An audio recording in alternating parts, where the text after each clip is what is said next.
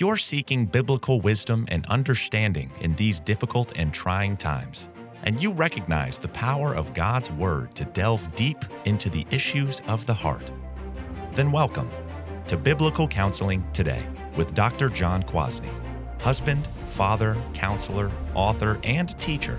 Join us for Christ centered, gospel driven truth concerning our individual, marital, and parenting struggles. This is Biblical Counseling Today. Let's go back once again to the Garden of Eden. So there's the serpent, Satan, slithering his way into the hearts and minds of Adam and Eve. Well, this story raises several questions that we just don't have good answers for, which means we just end up speculating, which is never a good idea. For instance, we have the question of why Satan went after Eve first instead of Adam. Did Satan actually believe she would be easier to tempt? Maybe. Again, just speculation. Then there's a related question Why didn't Satan appear to talk to Adam at all? Did he think Eve would have a more power to tempt Adam than he himself had? Maybe. Again, speculation. Then how about this last one? Why didn't Satan go after Adam and Eve together maybe while they were sitting outside their home in their rocking chairs enjoying the cool evening breeze. Would they be more formidable as a union, not as easy to defeat? Again, maybe. And again, just speculating here. Didn't I just say speculating is never good? Well, I actually think the last question may be worth a little bit of speculation since it does go directly along with what we see all the time in our world the problem of divide and conquer. That is, of course, a good military practice. If you want to conquer an entire army, then divide them into smaller parts, defeating them one by one, so to speak. This is also the strategy of most sinful children. When you know dad will say no and mom is the softy, ask her. If you can foment some division in the parental dyad, you win every time. So I think Satan knew that his best chance of leading Adam and Eve astray was to create division, breaking up that God given marital unity. Just think how the conversation would have gone if the serpent would have addressed both Adam and Eve at the same time. Serpent, did God actually tell you that you couldn't eat of any of the trees in the garden? Eve, we may eat of the fruit except for that one in the middle. We can't eat it or touch it. Adam, now wait a minute, Eve. God only said we couldn't eat of the fruit. I, I think we can touch it. Eve, well, Adam, he may not have said it, but if we can't eat it, surely we can't touch it. Serpent, okay, whatever. Either way, you won't die if you eat it. Adam, I don't know. What do you think, Eve? Should we eat it? Eve, I'm not sure. What do you think, Adam? Okay, enough Garden of Eden theater. Hopefully, you get the idea. Satan has a lot easier time taking people out one at a time and then inspiring those people to tempt others to join in. Divide and conquer is certainly the way to go. And sadly, Satan confuses many Christians to take up this tactic as well rather than work hard for unity. So let's dig down deep today and think about the topic of division versus unity in the life of the Christian.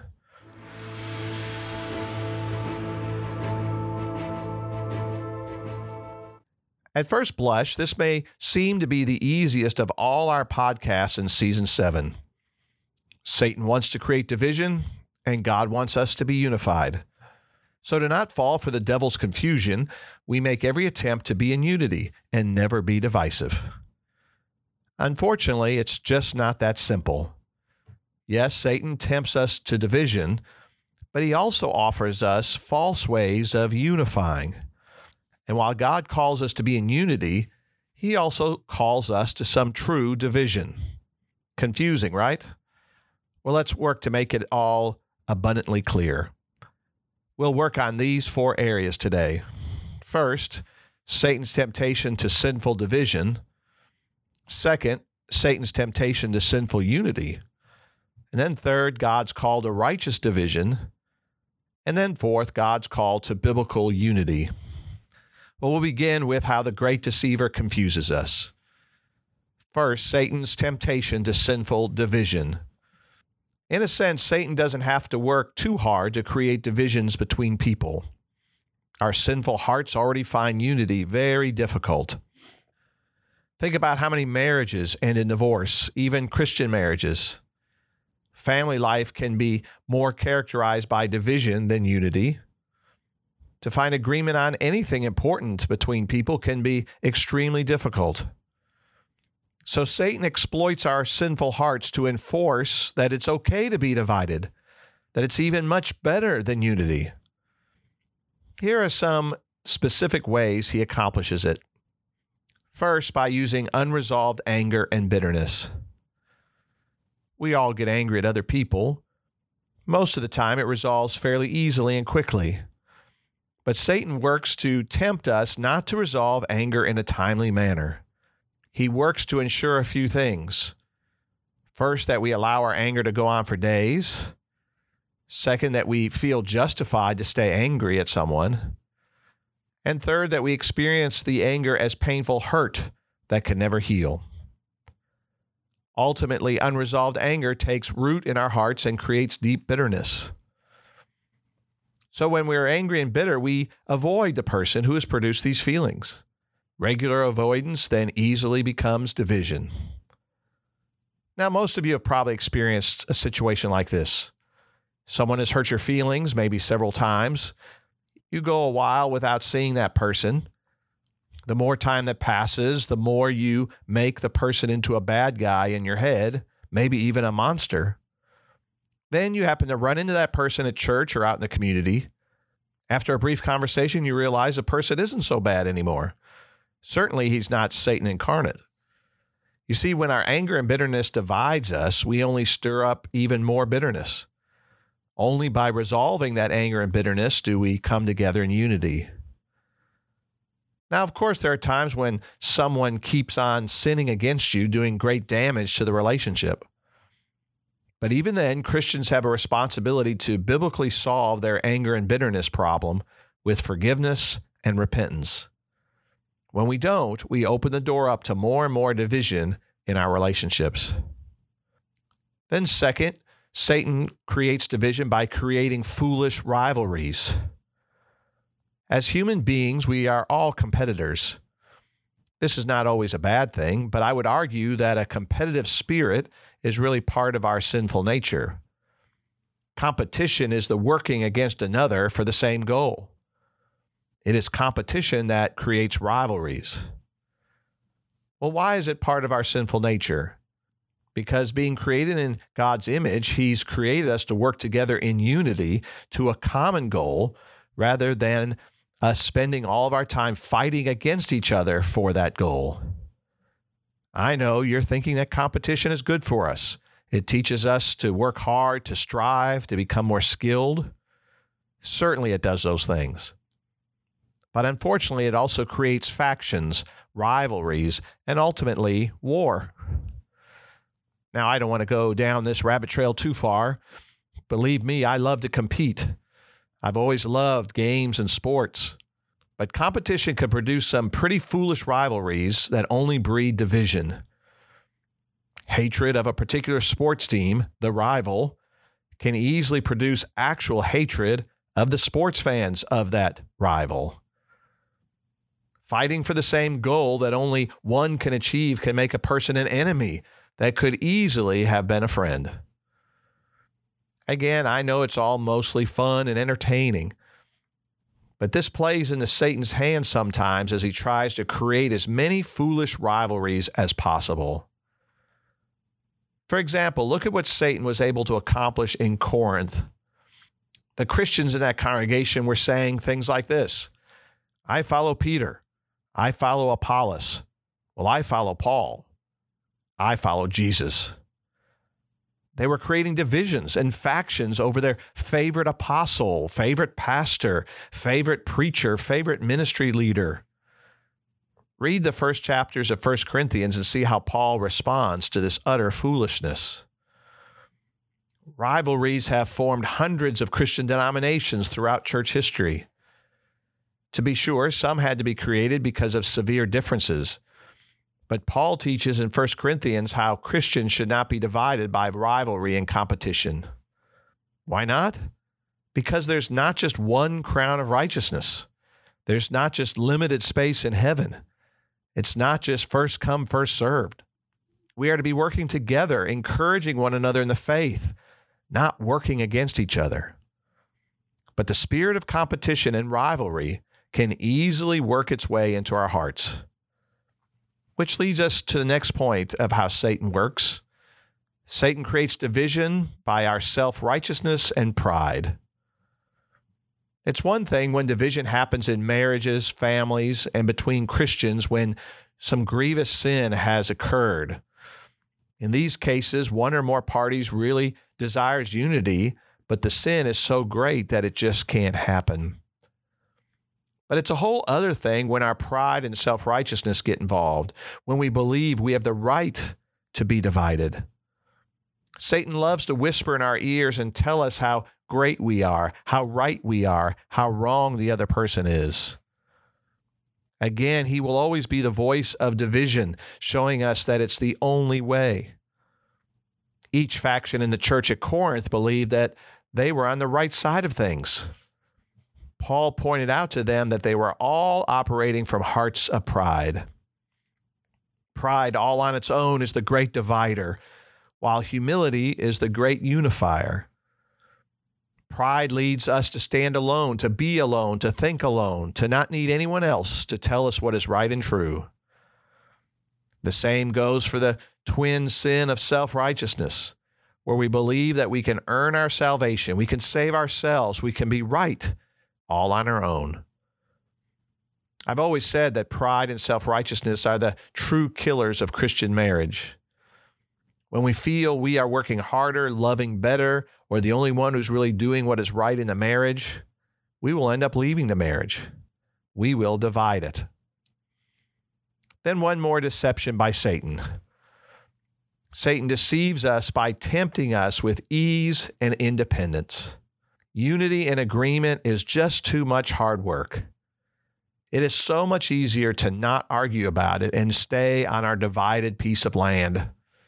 It is also easier just to assume that the other person would rather be divided as well, without really talking through anything that may move us to agreement and unity. Again, married couples can stay divided in this way because conflict is just too exhausting. This definition of agree to disagree just keeps the wide gap between them. If you think about all these topics we've talked about so far, Satan is in the business of trying to make our lives as easy as possible. While on the other hand, the difficult kingdom of God would actually bring us biblical ease and rest. So if it feels easier to be divided with your brother or sister, friend or coworker, or even your spouse, you'll be tempted to keep it that way. But always remember that the way Satan conquers is through division.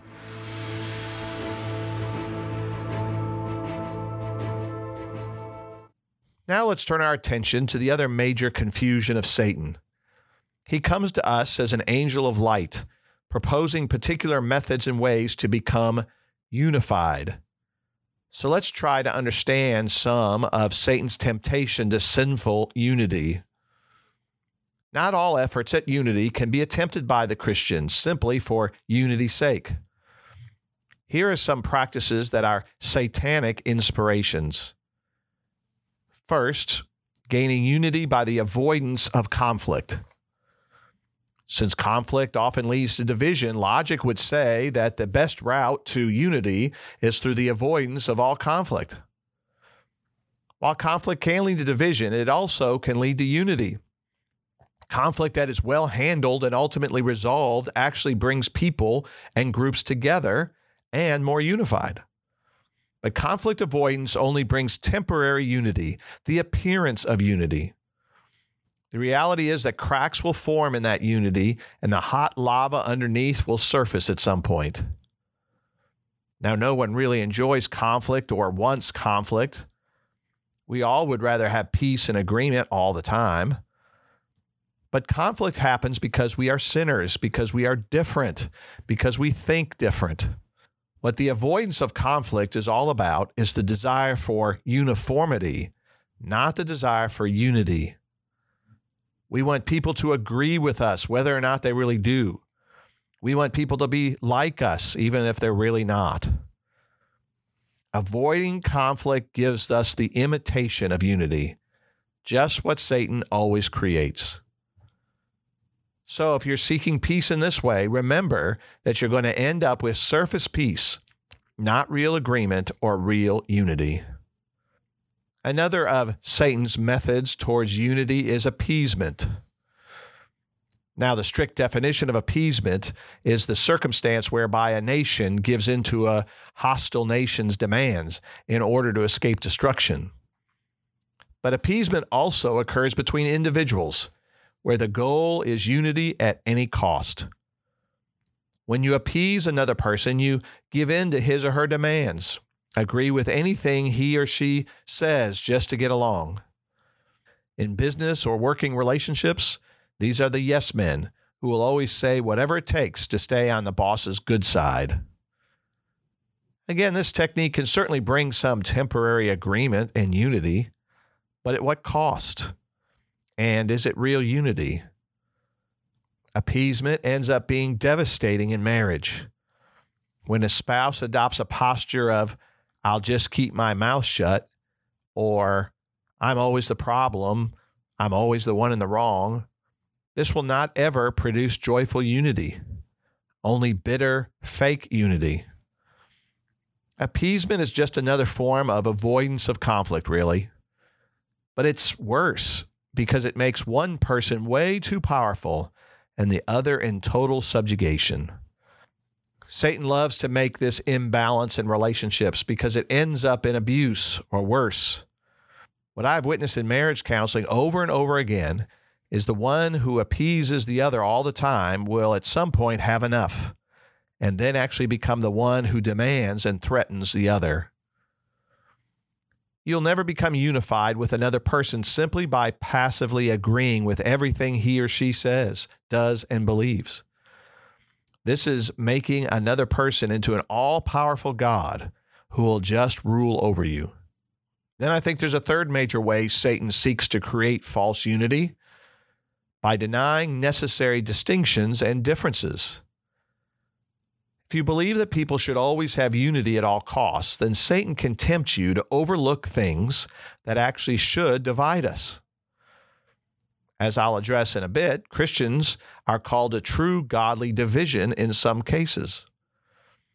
But first, I want to just give a few examples of satanic confusion that leads people to embrace a false unity. These are examples from history. First, the ecumenical movement of the early 1900s. Listen to how Wikipedia describes it. The concept and principle in which Christians belonging to different Christian denominations work together to develop closer relationships among their churches and promote Christian unity. Well, that sounds great, right? Well, this effort led to the establishment of the World Council of Churches and other ecumenical organizations tasked with the ongoing work of unity. But the problem is, the only way for churches to truly unite was to either ignore their doctrinal differences or somehow say they don't really matter. The ecumenical movement ended up really being a unity of only theologically liberal churches who actually were in agreement of much of their version of Christianity. But it did not produce what it hoped. It still hasn't produced what it hoped an end to the division of denominations. And then another example is the creation of the Unity Church. Founded in 1889, the Unity Church originally offered a positive approach to Christianity, seeking to accept the good in all people and all events. Unity Church holds to no particular creed, no set of dogmas, and no required rituals. Above all else, the Unity Church, or now it's just called Unity, maintains that there is good in every approach to God, and there's good in every religion that is fulfilling someone's needs. Well, that sounds like an approach to unity that we can all get on board with, right? I actually had a member of a Unity church as one of my counselees many, many years ago. She worked really hard to get me to agree with her that this was God's work of unifying his people. But sadly, I had to disagree then and now. Unity cannot be held on the basis of some vague belief in some sort of God that meets my needs. A church without doctrines or beliefs or practices is no real church. It is the gathering of a social club of some sort. Satan would love for Christians to strive for this false unity. It would keep everyone from hearing the only way to salvation in Jesus. Then there's the false teaching uh, and the false doctrine of universalism. This is the belief that there is no hell and that all people will end up in heaven. Talk about the ultimate unity. We all end up unified in heaven one day. One of my former pastors, when I was in college, went from being a strong evangelical to embracing this false doctrine of universalism. He saw it as the only logical extension of God's love. And he was greatly troubled by all the division among Christians. This seemed to him to be the way to unite us all. Not only is this teaching not supported in Scripture at all, it's just what Satan wants us to believe. It is the same original temptation of Eve and Adam, where he told Eve that she would not die, but she would become like God. In other words, Satan taught universalism. There's no hell, only heaven with God for every sinner. Again, when we are bent on unity at any cost, or that love is the highest unifier, then we will even deny the fact that there's division between Christian and non Christian. Finally, there are false promises by Satan of political unity. This last effort of Satan's may affect American Christians more than Christians throughout the world. It's the attempt to get people united mainly as a nation, denying our ideological differences. In America, every incoming president promises to unite a divided country, to heal our wounds, to bring us together as one. Again, this false unity can never happen because it denies the real differences in values, in policies, in belief systems. So, Christians who believe that we can be united in our politics are believing one of Satan's lies. As much as it would be nice to have a united America, what would we be united around? Anything other than Jesus will fail to be truly unifying in the end. It is a false hope of unity being offered to us. The only way to be politically united is to all adopt the same political ideology. Okay, I could give many more examples, but we need to move on to how God works to clear up the confusion of the devil when it comes to division and unity. First, we have God's call to righteous division. This goes right along with our last section where Satan offers false unity, God commands the Christian to righteously divide. I'm just going to give a couple of brief points here. First, Christ divides. Listen to the words of Jesus in Luke 12. Jesus says, Do you think that I've come to give peace on earth? No, I tell you, but rather division. For from now on, one house, there will be five divided, three against two, and two against three. They'll be divided father against son, and son against father, mother against daughter, and daughter against mother, mother in law against daughter in law, and daughter in law against mother in law. Over and over again in Scripture, we learn that believing in Jesus creates an automatic division between two groups of people Christian and non Christians. Yes, there's unity in Christ, but Jesus speaks clearly of the reality that he is a divisive figure, the great stumbling block of history. So when Christians and non Christians are divided, it is because of Jesus. In the end, there are sheep and there are goats, believers and non believers, those who are in Christ and those outside of Christ. This is the ultimate division. then we have to understand that doctrine divides. This reality is why Christians are tempted to deny doctrine or avoid doctrinal conflict. Things are said like, we shouldn't talk about doctrine, we should just love each other. But again, Scripture teaches us the right way to think. Truth does divide. There is clear and sharp division between truth and error, right belief and wrong belief. Now, this doesn't mean that we don't have to love those with different beliefs. We certainly do. It just recognizes that doctrine creates division. This is why denominations are important and necessary until Jesus returns. They name our differences in doctrine and practice. We cannot deny our differences in belief just to have unity. And then finally, unrepentant sin divides. All through the book of Proverbs, we are told to stay away from foolish, sinful people who will only drag us into their sin. So our sinful actions can divide us from one another, especially when they're not dealt with in a biblical manner, when they're not confessed with corresponding true repentance. Now, this is not to say that we must always separate from people who are sinning but it does bring to mind the New Testament teaching on church discipline and Paul's admonition to the churches about separating from the sinful people or false teachers, etc. In other words, there are many times where sin will keep us from having unity and fellowship with other believers. We need to take care not to be party to the sins of others. God calls us to righteousness and holiness, which will set us apart even from Christians who are not living righteously.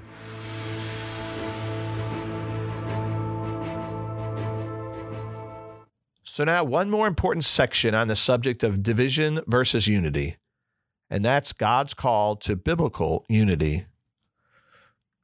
You can read on your own through many of Paul's letters to see that unity was very important to him in the early days of the Christian church. Christians can be just as divisive as non Christians. One of the ways we are to be different from the world is that we are constantly working to avoid divisions and striving for unity.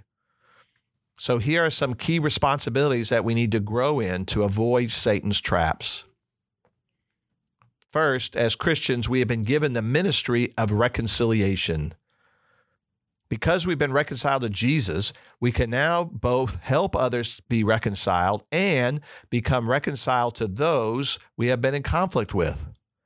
Paul puts it this way in 2 Corinthians 5, verse 18 All this is from God, who through Christ reconciled us to himself and gave us the ministry of reconciliation. Now, talk about division. We are born into this world as enemies of God we are divided from him. We can only be united to Christ by the shed blood of Christ on the cross. Reconciliation is the process of making peace with another person. Peace is the underlying essence of unity. We have to make peace with another before we can have unity with them. That amazing reconciliation with God through Jesus Christ gives us the freedom to be reconciled with other people, especially other believers. Not only do we have the freedom, we have the high duty and responsibility. So, what does it say about Christians when we're divided? As the Apostle Paul rebuked the Corinthians, he said, Is Christ divided? He's saying it doesn't make any sense. When Christians are divided and divisive, we're giving a false testimony of Christ to the world. We have this ministry of reconciliation at our fingertips by the power of Christ and the work of the Holy Spirit. Second, we create unity by forgiving one another. Over and over again, Scripture teaches us that we're, we are to be the people who forgive others. We can only forgive others because God in Christ has forgiven us. Even stronger, we're told that we cannot be forgiven if we don't forgive others. The parable, of the unforgiving servant, is one of the scariest parables of all. Unity is impossible if we do not forgive those who've sinned against us. Long term unforgiveness is one of the major causes of broken marriages or any close relationships. Forgiveness is a choice, a commitment, a responsibility. There are often things we think we cannot forgive, but we can, if in fact God has forgiven us. The devil loves to convince us to harbor unforgiveness. He loves to remind us of what people have done to us, continuing to victimize us over and over again. But out of the love and compassion of Christ, we are called to have soft hearts towards others, forgiving them as we have been forgiven. And then, third, we have biblical unity when we live a life of one anothering. A fun study is to go through the New Testament epistles and write down all the times one another is used. Love one another, exhort one another, forgive one another, honor one another, be kind and tenderhearted to one another. And the list goes on. What does that have to do with unity? Well, can you do any of those one anothering commands without unity? If you're divided, you can't do a single one. And more importantly, when you are consciously working at one anothering, you will become more unified as a church, as a family, as a couple. In other words, doing the work of one anothering helps us move towards other people instead of away from them. Doing all of our one anothering tasks will only strengthen our unity, keeping division from forming. And finally, we must aggressively tear down walls if we're going to have biblical unity. As I said at the outset, it's our natural sinful tendency to be divisive, to break unity, or to put it another way, to build walls between us. Satan doesn't have to do a lot to help us be divisive. Thankfully, we've been given the Holy Spirit, who is all about breaking down barriers between people. In Paul's day, one of the biggest walls of hostility was between Jewish Christians and Gentile Christians. Today, we have many other naturally divisive barriers cultural barriers, ethnic barriers, socioeconomic barriers, etc. We must work hard to keep tearing down those walls by moving towards one another in peace instead of away from one another in divisiveness. Christians should be on the leading front of seeking to unify people in love and truth. But that unity only comes in Christ Jesus. There is one salvation, one Lord, one Spirit, one way to heaven, and only one way to unity. So continue to resist the satanic divisions of this world, as well as the imitation unities, and seek to unify with one another in Jesus Christ. Thank you for listening to Biblical Counseling Today with Dr. John Kwasny. This weekly podcast is supported by Biblical Counseling and Training Ministries, which you can learn more about at bctministries.com. If you have found yourself encouraged or challenged today, please share this podcast with your church, family, and friends. Rate us on iTunes and your social media outlets. It really helps. Until next time, may you enjoy the riches of God's compassionate grace and mercy in your life.